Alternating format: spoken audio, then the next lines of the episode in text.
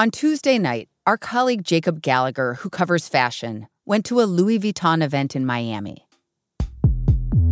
This event was a fashion show, but it also became an impromptu memorial for the man who designed the collection, Virgil Abloh. He died at the age of forty-one, just days earlier. With the news of his death, A-list celebrities flew in from all over. Kanye West was there, Kim Kardashian West was there, you know, there was Pharrell sitting next to Kanye, D J Khaled, rappers like twenty-one Savage and Gunna, Ivanka Trump and Jared Kushner were there. It was really a kind of mind-boggling roster of celebrities. And in recent days, tributes to Abloh have been pouring in, like from LeBron James. You know, Virgil, you know, what, what he brought to the table, his flair, his style, his swag, you see, you know, on the bodies of a lot of people, you know, a guy like that's legacy will live on, so. And Idris Elba. The fashion industry, we lost an icon. And the world, we lost a very, very special human being.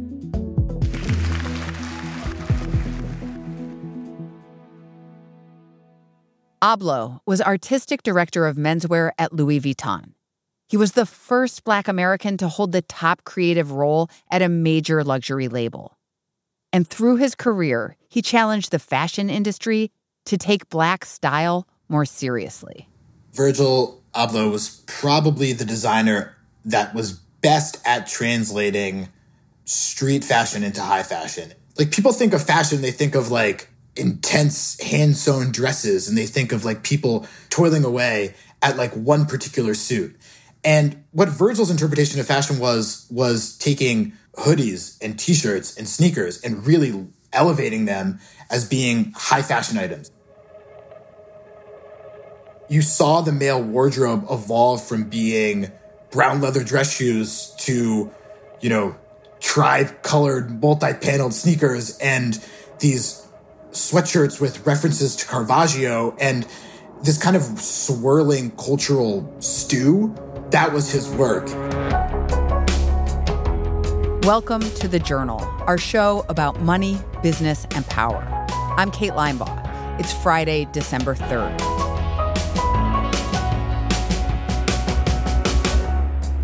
Coming up on the show, Virgil Abloh and his legacy as the first Black American to rise to the top of the global fashion industry.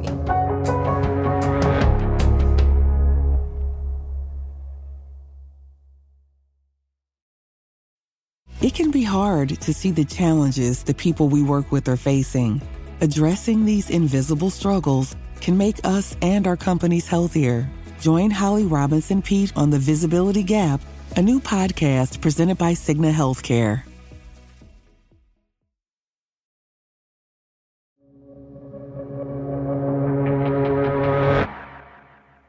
Virgil Abloh was born in northern Illinois to parents who emigrated from Ghana. And he spoke about how straddling two worlds shaped his work. My story starts from immigrant parents from Ghana and West Africa. On like the will of my dad making it to America, was I afforded like the range of options opposite from a third world country. Like when you go back home, you jump over an open gutter. That sensibility of reality realizes that just by nature of where you were born gives you your access point to make things or think things and the luxuries of the world. So for me, that is at the source of the D N A of my work. Another critical. Abloh studied civil engineering and architecture, but he was always interested in fashion. In the late two thousands, he opened a small boutique in Chicago and designed graphic T-shirts. And around two thousand nine, Abloh caught the attention of the rapper Kanye West, who hired him. Here's Jacob. The truth is, is that Kanye just took a chance on a lot of people back then. There's a lot of random people that worked for Kanye West, like kids from Yale that got hired by Kanye to like shop for him. Kanye just like brought a lot of people into his world. I think Virgil was probably distinct in that he made hay quickly there, and then he did kind of move on and make a name independently. By twenty twelve, he had his own clothing line, and, and he was standing on his own. Abloh's first foray into fashion was a line called Pyrex Vision. It sold mesh gym shorts and hoodies printed with graphic designs, for hundreds of dollars each. Items that didn't usually get such a high price tag. The fashion world has looked down on certain garments. You know, they've looked down on hoodies, they've looked down on T-shirts, they've looked down on sportswear, things that traditionally, if we're being honest, were cornerstones of Black style. And Virgil was not the first designer to do this, but he was probably the most notable designer of the past few years to take those staples seriously and to treat them as things that could be made at a very high level, that could have price tags that, you know, are more than some people's rent, that belonged on the runway. But Pyrex Vision's clothes weren't just expensive. They were also controversial. For example, his buzziest product was a shirt printed with his signature graphic designs, but he hadn't actually made the shirts himself. They were flannels that he had purchased that were made by Ralph Lauren's rugby line. They were actually on sale for thirty-six dollars that Virgil resold at like six hundred dollars. There was a lot of talk about like inflation and, you know, marking them up. And was this really design? Was this really just like him riding the hype wave? But the joke was on everyone that talked about that because these flannels sold out and they became incredibly coveted. What statement was Abloh making with this? Taking on sale Ralph Lauren flannels and creating fashion out of them. It's interesting because one of his design ethoses was to tweak things by about three percent. You take an original item and you manipulate it by around three percent, however he saw that, and then it was something new. I was only interested in restraining myself and only editing it three percent because I don't want another shoe. I don't. I want to see something that makes me recognize the shoe that I already have. You could say these flannels were manipulated probably more than three percent. They had huge printing on the back, but it was from the jump, it it was an execution of what he saw as kind of his approach to fashion design. He took something every day, something anyone could have walked into a store and buy. He put his hand on it. It was a huge item. Abloh also made a splash with his next project, a brand called Off-White that he launched in twenty thirteen. So Off-White early on carried a lot of the attributes of Pyrex Vision. There were a lot of hoodies that had very large graphic images, design features like these diagonal stripes that were reminiscent of a crosswalk. He had these quotation marks, which themselves were kind of a nod to the fact that people said he was always quoting somebody else. He kind of embraced that and made it his own signature. Get used to it because I'm going to keep using it. It's talking in quotes. It's basically humor.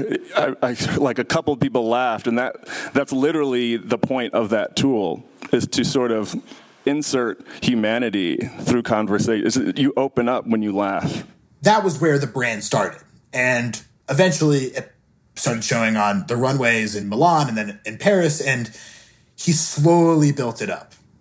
And at this point in Abloh's career, how was he seen in the world of high fashion? To be honest, I, I think there were certainly critics who really sunk their teeth into him. There were those that really looked at him as someone who didn't, who shouldn't be taken seriously. There were Italian critics who savaged his shows. Robin Givhan, who's at the Washington Post, who's one of the most respected fashion critics in this business, she wrote very thoughtful but very critical takedowns of some of his collections. But even the critics had to admit that people were buying what Abloh was selling. His fans were legion, and I think ultimately fashion is a business and numbers don't lie, and you could walk down the street in Soho and see tons of people wearing Off-White on any given day. Then, in twenty seventeen, Abloh really broke into the mainstream by teaming up with Nike. His first project took ten iconic Nike sneakers and redesigned them. Nike had done sneaker collaborations with big celebrities before, but Jacob says Abloh's designs went to a whole new level. Virgil very truly leveraged Nike's capacity and made sneakers that were unlike anything we'd seen. I mean, he took a Jordan, took the swoosh off, and then stitched it back on. And they were deconstructed, they were reworked, they were often grayed out. The shoelaces said shoelace. There were all these kind of inverted swooshes and things of that nature. It looked bizarre, and it kind of took sneakers, I think, to a different place. Sneakerheads gushed over his shoes whenever new ones came out. I'm just like so excited for this. There it is in all its glory. It's absolutely amazing. I mean, it looks even better in person. I can't think of another person that has released that many Nikes that have resold for that many multiples of their retail price than Virgil did. I mean, Virgil had, particularly with sneakers, the Midas touch. The excitement around Abloh's Nike sneakers forced the fashion industry to take note. What the Nike partnership did for Virgil, I think that that really propelled him into becoming a household name.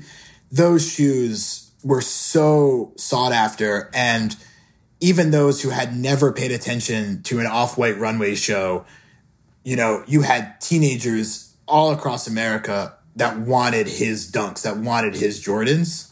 And that really, I think, that's what made Virgil Abloh a bigger figure than any other fashion designer of this current moment. Abloh had grown from an unknown Chicago creative to a renegade streetwear designer to a mainstream tastemaker. His next move would take him to the upper echelons of luxury fashion. It was a place no Black American had ever been before. That's after the break.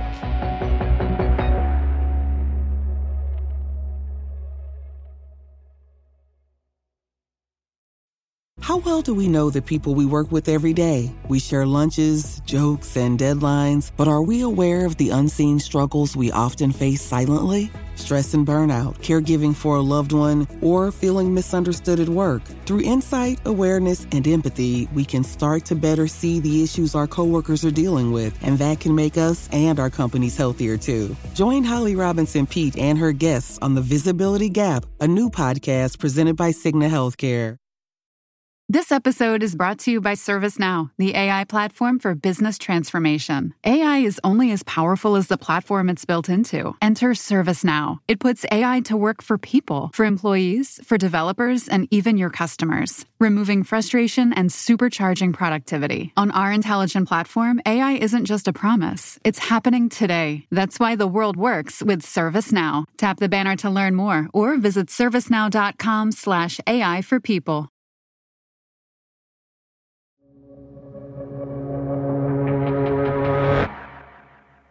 In twenty eighteen, a top job opened up at Louis Vuitton, the largest luxury fashion brand in the world. The label's head of menswear was leaving, and Louis Vuitton needed to find a replacement. And it's Virgil. And it was a very savvy move in terms of where the Vuitton customer was going.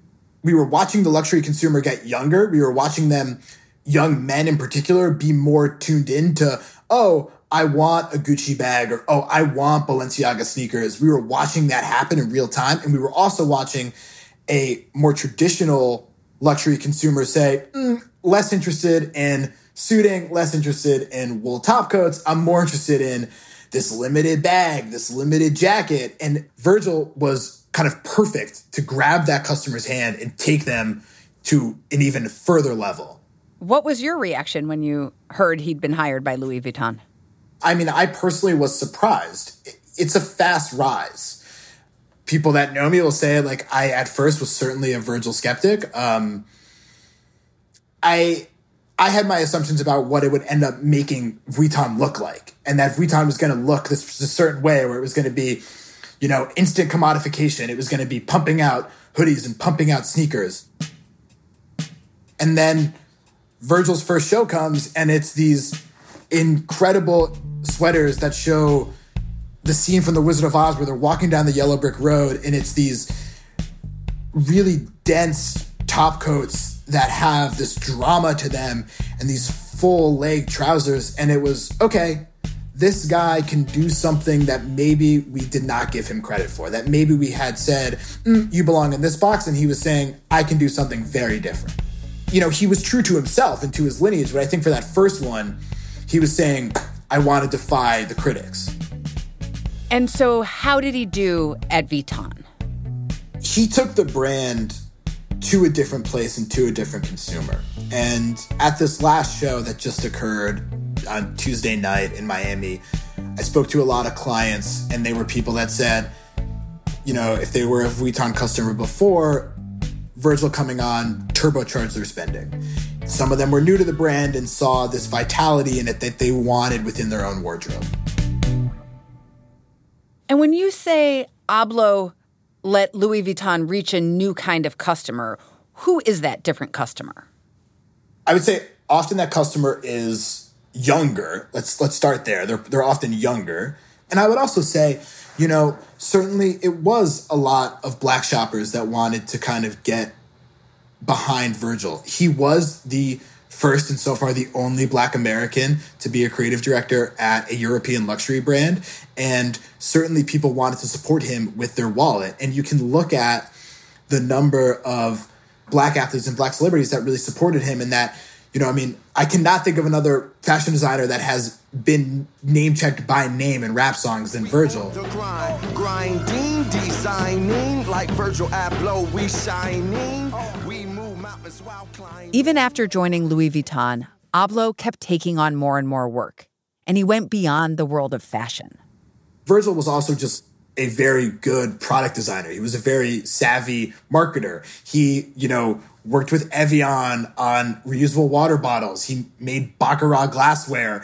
He had Levi's collaborations. He designed a car for Mercedes-Benz. He did all this stuff that was saying, my design language is what you want. My ability to connect with the youth, that's what you want. And brands really wanted a piece of what he had.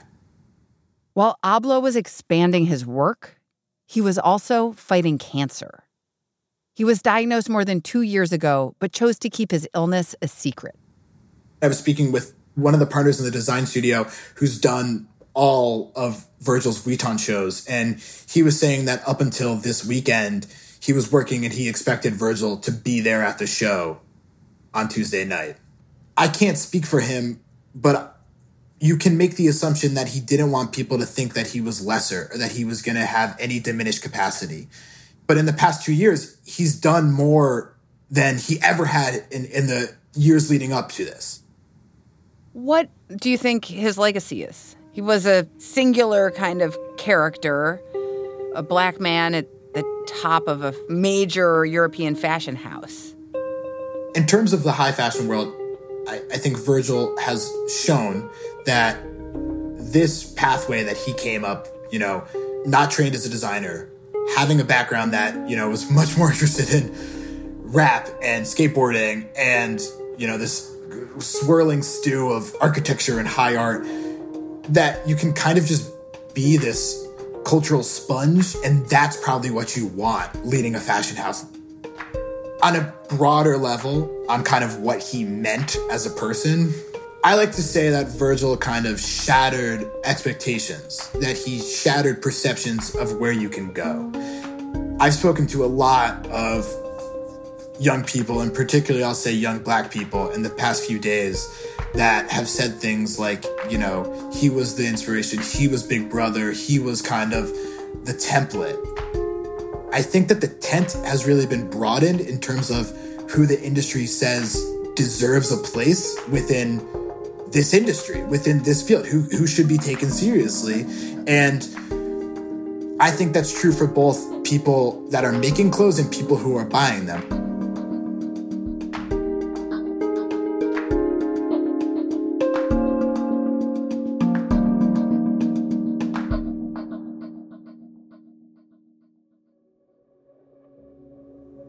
That's all for today, Friday, December third.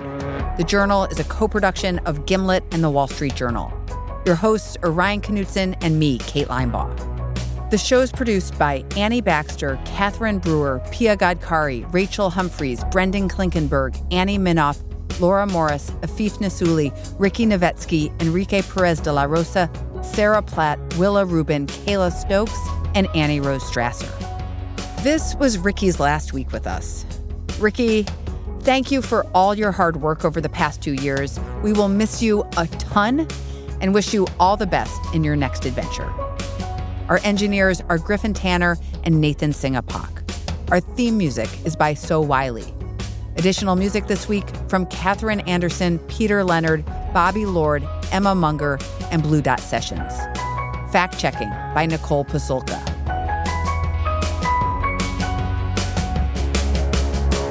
Thanks for listening. See you Monday.